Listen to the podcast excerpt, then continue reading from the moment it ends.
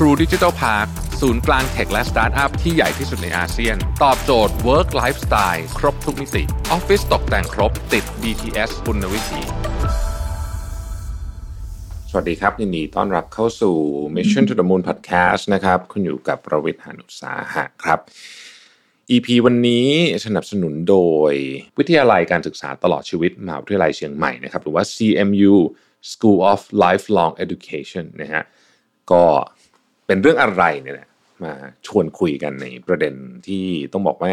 เป็นประเด็นที่หลายคนเนี่ยให้ความสนใจมากนะครับแล้วก็ต้องบอกว่าเป็นเรื่องที่คนพูดถึงเยอะนะครับ ในช่วงโควิดที่ผ่านมาเนี่ยหนึ่งสิ่งที่เราเห็นจะชัดเลย โดยเฉพาะถ้าเกิดใครที่อยู่ในแวดวงธุรกิจจะเห็นชัดมากก็คือว่าโจทย์ทางธุรกิจเปลี่ยนเร็วเร็วมากนะฮะเปลี่ยนเร็วจริงๆแล้วความเป็นจริงก็คือว่า หลายองค์กร ผมอาจจะสามารถบอกได้ว่าองค์กรผมเองก็เป็นเนี่ย คือความเร็วข้างในองค์กรมันหมุนเร็วสู้ข้างนอกไม่ได้พวกสู้ข้างนอกไม่ได้หมายถึงว่า โลกมันหมุนเร็วกว่า เพราะฉะนั้นโจทย์มันจะท้าทายมากจริงๆนะครับ ในช่วงเวลาที่ผ่านมาเนี่ยนะครับมันมีเรื่องใหม่หลายเรื่องที่เราไม่เคยเจอนะครับ แล้วก็ต้องบอกว่า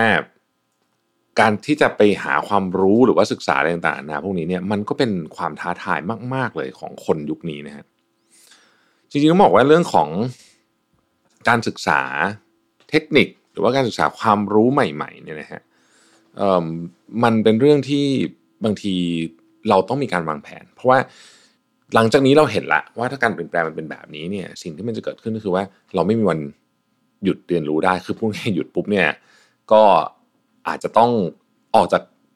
โลกของการทำงานไปเลยนะฮะหรือว่าจริงๆแม้เราไม่ทำงานแล้วเนี่ยก็ต้องเรียนรู้เรื่องใหม่ๆอยู่ดีเพราะมันเกี่ยวข้องกับชีวิตเราดังนั้นคำว่า lifelong education หรือว่าการศึกษาตลอดชีวิตเนี่ยน่าจะเป็นสิ่งที่ได้ยินมากขึ้นนะครับ ซึ่งเรื่องของ lifelong education เนี่ยนะฮะมันก็ทำให้คนตั้งคำถามถึงว่าเอ๊ะถ้าเทคโนโลยีใหม่ ๆ มันเปลี่ยนเร็วขนาดนี้นวัตกรรมใหม่ๆ เปลี่ยนเร็วขนาดนี้เนี่ยเราจะทำยังไงให้เรายังอยู่ใน หรือว่าอย่างน้อยที่สุดไม่ไม่ตกกระแสการเปลี่ยนแปลงได้นะครับอะพูดง่ายๆเรามาเริ่มต้นจากเรื่องที่ใกล้ตัวมากๆก็คือ รูปแบบการใช้ชีวิตและการทำงานนะฮะจริงๆเนี่ยผมต้องบอกอย่างนี้ว่าไอ้คำว่า work from home เนี่ยนะฮะหรือว่า hybrid working เนี่ยมีการพูดมาเป็น 10 ปีแล้วนะแต่มันไม่เคยเกิดขึ้นในสเกลใหญ่ๆ คือมันจะมีบางบริษัททำอยู่แล้วนะครับทำมาก่อนหน้าที่มีโควิด แต่มันไม่เคยเกิดขึ้นในสเกลที่ใหญ่มากๆ ที่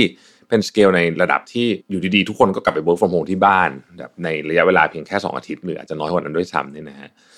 คำถามคือทำไมอะเพราะว่าจริงๆ ถ้าพูดถึงเทคโนโลยีนะครับเทคโนโลยีในการ work from home เนี่ยมันมีอยู่นานแล้วนะคือไอ้ที่เราใช้ใช้กันทุกวันนี้มันก็ไม่ใช่ว่าเพิ่งเกิดขึ้นตอนโควิดนะครับมันมีมาตั้งนานแล้วแหละ เพียงแต่ว่ามันยังไม่ถูกนำมาใช้จนกระทั่ง ต้องบอกว่าเป็นไฟบังคับก็ได้เนาะโควิดเกิดขึ้นนะครับ หลังจากนี้นะฮะโควิดซาลงผมเชื่อว่า Hybrid Working จะเป็นคำตอบนะของสิ่งที่เกิดขึ้นนะครับ แล้วก็บทบาทต่างๆ ของเทคโนโลยีเนี่ยจะเข้ามามีส่วนมากขึ้น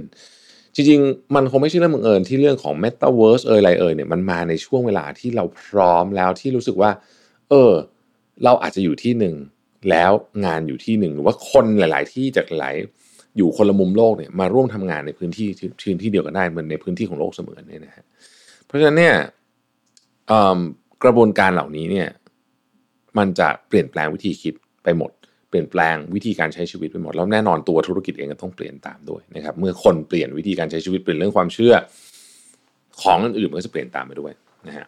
ทุกวันนี้การเรียนไม่ได้จำกัดอยู่ในห้องเรียน แล้วก็ไม่ได้เกี่ยวกับข้องกับใบปริญญาเท่านั้นแล้วนะครับ เราเรียนที่ไหนก็ได้ แล้วก็มันจะเกิดสิ่งที่เป็นเทรนด์หนึ่งที่เรียกว่าไมโครดีกรีนะฮะซึ่งอาจจะไม่ได้มีดีกรีจริงๆ ด้วยซ้ำเนี่ยคือ สมมติคุณสนใจเรื่องนี้ คุณก็ไปเรียนเรื่องนี้นะฮะใช้เวลา เป็นหลักสัปดาห์หลักเดือนอะไรอย่างเงี้ยนะฮะแล้วคุณเข้าใจเรื่องนี้มันเหมือนแบชอะนะฮะใครที่ใครที่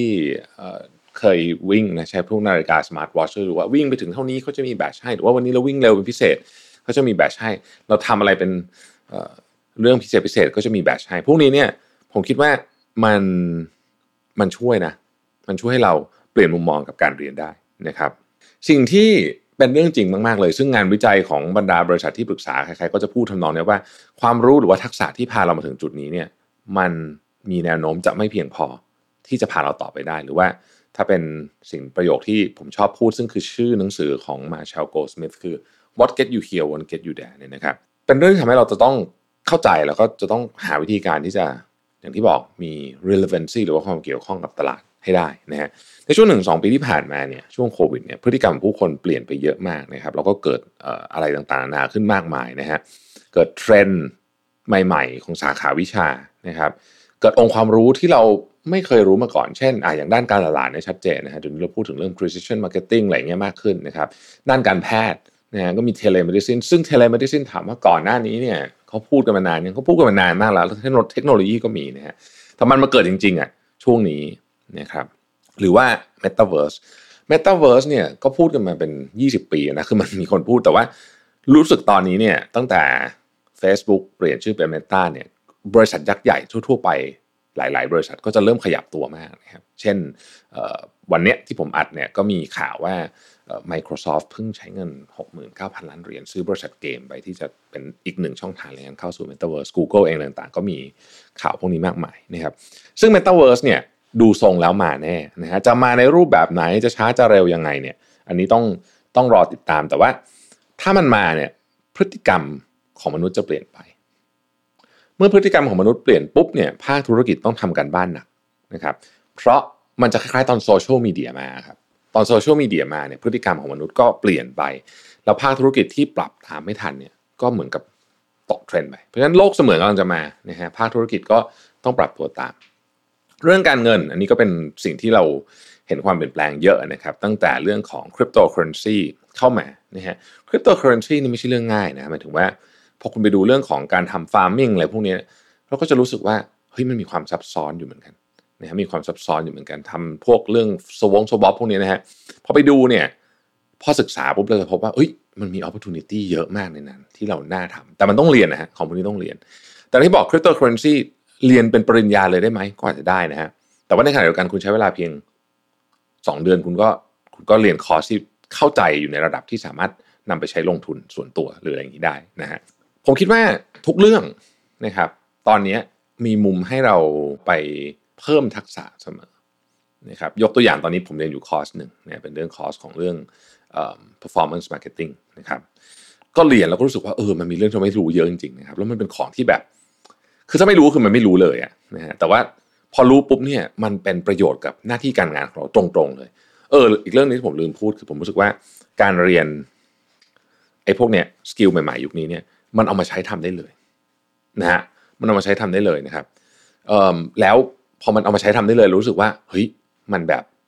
คือมันไม่ใช่แค่เรียนไปแล้วไปสอบอะเนี่ยคือเรียนปุ๊บเนี่ยเรามาใช้ทำงานได้เลยเนี่ย มันทำให้เรารู้สึกว่า เออมันมีประโยชน์นะครับผมคิดว่า พอเราได้เอาของพวกนี้มาใช้เนี่ย อันนี้ทำให้มันไม่น่าเบื่อ คือถ้าเกิดเราเรียนแล้วเราเรียนไปแล้วไม่ได้ใช้เลยไม่เคยเอามาอะไรต่อยอดเลยเนี่ยมันก็อาจจะไม่ค่อยสนุกสักเท่าไหร่แต่พอเราได้ใช้เนี่ยก็มันก็สนุกนะครับ แล้วก็ทำให้มันไม่น่าเบื่อนะฮะคนในวัยใกล้เคียงกับผมเนี่ยนะฮะทำงานมานานแล้วนะก็คือ ถ้าสมมติว่าคุณอายุเท่าผมเนี่ยก็คือทำงานมา 20 กว่าปีแล้วเพราะฉะนั้นเนี่ยผมคิดว่ามันอย่างน้อยที่สุดเนี่ยมันต้องมีการเพิ่มทักษะแบบใหญ่ นะเพราะว่าสิ่งที่เราเรียนรู้มาตอน 20 ปีที่แล้วเนี่ยตอนนี้มันมันก็ใช้ไม่ค่อยได้ละพูดจริงนะฮะเพราะฉะนั้นทักษะใหม่ๆที่เรียนรู้พวกนี้เนี่ยจะทำให้เราคอยอัปเดตเรื่องของความรู้อยู่ตลอดเวลา แต่เชื่อไหมว่านอกเหนือจากเรื่องความรู้เนี่ยมันช่วยเปิดมุมมองและปรับทัศนคติของเราด้วย เวลาผมพูดคำว่าปรับทัศนคติเนี่ยผมหมายถึงว่าบางทีเนี่ยนะครับพอเราได้ไปเรียนเรื่องราวใหม่ๆ พวกนี้เนี่ยเราจะค้นพบว่าลูกค้าสมมติพูดถึงเรื่องลูกค้าเนี่ย ลูกค้าเนี่ยสิ่งที่เขาเคยให้คุณค่ามันเปลี่ยนไป ซึ่งมันเป็นเรื่องของทัศนคติของสังคมด้วยนะฮะพอเราเข้าใจเรื่องนี้มากขึ้นเนี่ยเราก็จะสามารถที่จะตอบสนองสิ่งที่ลูกค้าอยากได้มากขึ้น สมมุติว่าเราจะทำขายของนะฮะอย่างเงี้ยผมคิดว่ามันเป็นเรื่องที่สำคัญนะครับเป็นเรื่องที่ควรลงทุน เวลาลงทุนเนี่ยเรื่องการศึกษาเนี่ยมันมีทั้งเวลาและเงินนะ มันต้องใช้บางทีบางทีคอสเรียนฟรีเยอะแต่ว่ามันต้องลงทุนเรื่องเวลาลงทุนเรื่องความตั้งใจ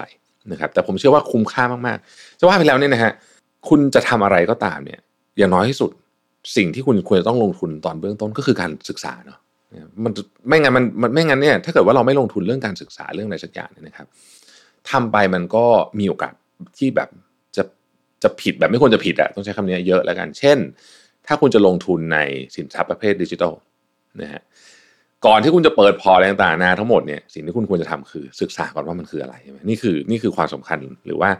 หรือว่าความคุ้มค่าอะไรกันนะครับของการลงทุนกับการศึกษานะฮะอีกทั้งเนี่ยความรู้และทักษะมันต่อยอดได้หลายทาง สิ่งที่น่าสนใจก็คือว่าเวลาเรามีความรู้ในหลายมุมเนี่ย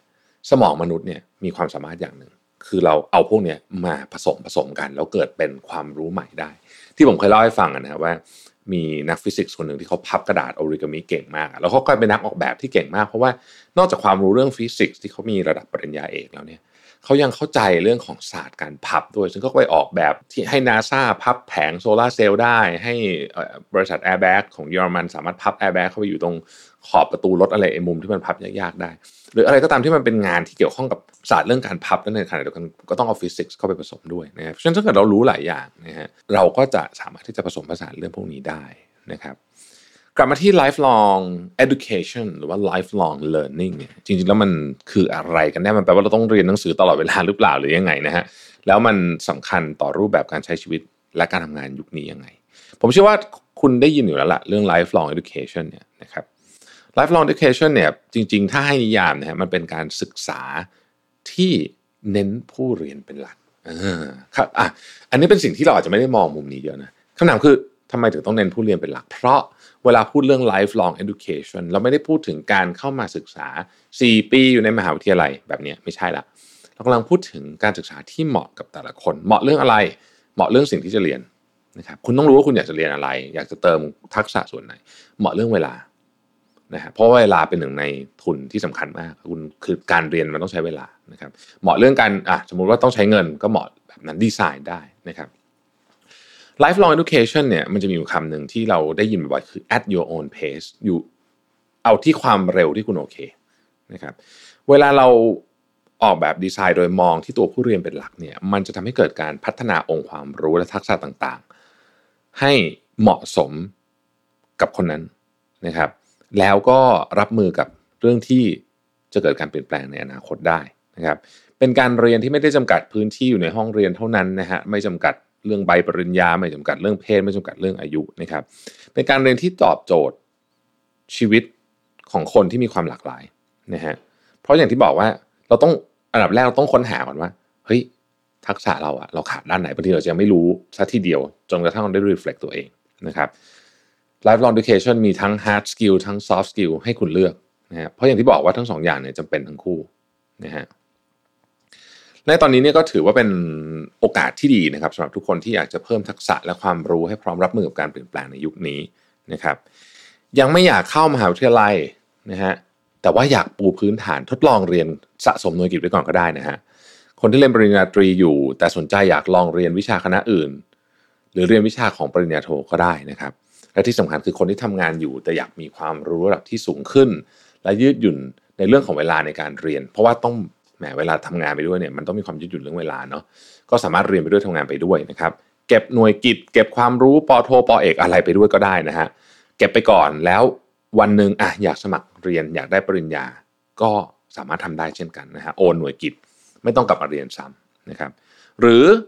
ไม่ต้องสนใจใบปริญญาอยากจะ reskill up skill ตัวเอง ก็ทำได้เช่นกันนะครับ ตอนนี้เนี่ยมหาวิทยาลัยเชียงใหม่นะครับเขาก็ส่งเสริมการศึกษาตามอัธยาศัยนอกระบบโรงเรียนเลยนะครับ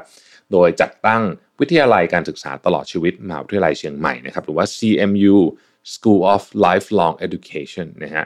ชื่อย่อก็คือ CMU LE นั่นเองนะครับเขาตั้งขึ้นมาเพื่อสนับสนุนเรื่องของการเรียนรู้ตลอดชีวิตแล้วก็คอนเซปต์เรื่องนี้นะฮะด้วยการที่จะมีหลักสูตรต่างๆ ที่ช่วยพัฒนาทักษะ ที่คุณอยากจะ up skill re skill โดยไม่มีข้อจำกัดแบบเดิมๆนะครับมีการให้ความสำคัญนะในวิชาเรียนเนี่ยมีทั้งเรื่องของ hard skill ด้วยนะครับแล้วก็ soft skill ด้วยขึ้นอยู่กับว่าคุณอยากจะทำอันไหนหรือว่าอยากทำทั้งสองอย่างนะครับไม่ว่าจะเป็นตั้งแต่อันแรกคือ short course นะฮะอันนี้เป็นหลักสูตรอบรมระยะสั้นนะครับที่ให้ผู้เรียนได้เลือกเรียนตามความสนใจนะครับโดยบางหลักสูตรเนี่ยมีการออก certificate นะฮะ หรือสะสมหน่วยกิตได้นะครับ อันนี้ก็ขึ้นอยู่กับเงื่อนไขของแต่ละหลักสูตร แต่ว่าระยะจะสั้นหน่อยนะฮะสำหรับหลักสูตรนี้ก็มีสาขาวิชาให้เลือกเรียนเยอะมากเลยนะครับ มีตั้งแต่แบบระดับ basic ไปเลยนะฮะ จนกระทั่งถึง advance ขึ้นอยู่กับว่าคุณอยากจะเพิ่มเติมทักษะตรงไหนนะครับ มีตั้งแต่ด้านการแพทย์ ศิลปะ ดนตรี เศรษฐศาสตร์ ภาษา การลงทุน หรือทักษะความรู้อื่นๆ เช่น การดูแลเด็กและดูแลผู้ป่วยเป็นต้นนะฮะ ส่วนตัวเนี่ยผมสนใจเรื่องของจิตวิทยามากนะฮะอยากจะไปลองลงเรียนอยู่เหมือนกัน เพราะว่าจิตวิทยาเนี่ยผมเชื่อว่าเป็นเป็นสกิลที่จะสำคัญมากในอนาคตนะครับ อันที่สองเนี่ย skills for life นะฮะ skills ก็ for life เนี่ยนะฮะหลักสูตรนี้เนี่ยจะทำขึ้นเพื่อตอบโจทย์การทำงานในองค์กรโดยเฉพาะนะครับ เนื่องจากการทำงานและการใช้ชีวิตในยุคนี้มีการเปลี่ยนแปลงตลอดเวลานะฮะโดยเราอาจจะคุ้นเคยกับการเรียน hard skill มาโดยตลอด เอาจริงๆแล้วเนี่ย วิชาเรียนเดิมที่เราเรียนกันในมหาวิทยาลัยเนี่ยเป็น hard skill เยอะเนาะแต่ในชีวิตจริงและการทำงานพบว่า soft skill ก็มีความสำคัญเช่นกันนะครับ soft skill นี่แหละบางทีเนี่ยเป็นตัววัดกันเลยนะ เพราะว่ามัน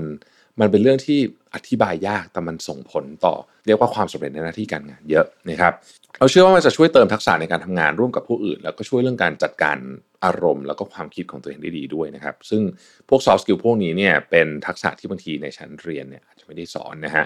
soft skill มีหลายอย่างนะครับ เช่นการสื่อสาร การจัดการอารมณ์นะครับ การใช้เหตุผลเชิงตรรกะ การปรับตัว การปรับทัศนคติ หรือการทำความเข้าใจกับอคติที่เรามีนะฮะเพราะท้ายที่สุดแล้วเนี่ยการทำงานในองค์กรเนี่ย soft skill กับ hard skill ต้องไปด้วยกันนะครับ อันที่ 4 คือเรียนร่วมหรือว่า advanced at CMU นะฮะอันนี้เป็นการเรียนที่เปิดโอกาสให้ผู้เรียนที่เป็นบุคคลภายนอกทุกเพศทุกวัยเนี่ย เข้ามาเรียนในคลาสเดียวกับนักศึกษานะครับที่มหาวิทยาลัยเชียงใหม่นะฮะซึ่งจะมีฐานะเป็นผู้เรียนสามารถเลือกหลักสูตรได้ตามความสนใจ โดยหลักสูตรจะมีตั้งแต่การเรียนภาษาที่ 3 ไปจนถึงหลักสูตรระดับปริญญาโทและปริญญาเอกนะครับนอกจากนี้เนี่ยเขายังมีสิ่งที่เรียกว่าเครดิตแบงค์น่าสนใจมาก ธนาคารหน่วยกิจนะฮะเอาไว้ทำอะไรนะฮะก็อย่างที่เล่าให้ฟังไปเมื่อกี้นี้นะฮะคือเอาไว้เก็บหน่วยกิจเรียนไว้ก่อนเก็บนะฮะเก็บไว้ก่อนนะครับ อนาคตอยากเรียนปริญญาที่สูงขึ้นไป สามารถโอนหน่วยกิจ เมื่อเรามีสถานะสถานะเป็นนักศึกษาที่มหาวิทยาลัยเชียงใหม่ได้นะครับ อันที่ 4 น่าสนใจมากคือเกษียณมีดีนะฮะโรงเรียนผู้สูงอายุดิจิทัลนะฮะหรือว่ามี D Digital School นะฮะ เป็นการเรียนออนไลน์นะครับด้วยหลักสูตรที่เน้นพัฒนาทักษะดิจิทัลที่มีความสำคัญต่อชีวิต และอาชีพในยุคนี้เพื่อผู้สูงอายุโดยเฉพาะนะครับเช่น การใช้สื่อออนไลน์ การถ่ายภาพ การใช้สมาร์ทโฟน รวมถึงด้านการตลาดออนไลน์ที่ครอบคลุมทักษะหลายอย่างเลยนะครับ สามารถทำตามได้ง่าย ๆนะครับ ซึ่งทั้งหมดทั้งมวลนี้เนี่ยผมคิดว่ามันน่าสนใจในหลากหลายประเด็นเพราะมีอะไรที่ให้เราเลือกตามความสนใจของเรา แล้วก็อย่างที่บอกนะฮะ ออกแบบได้เหมาะกับชีวิตของเราว่าเรางานยุ่งแค่ไหน เราจะเอาเวลาเท่าไหร่อะไรแบบนี้เป็นต้นนะครับ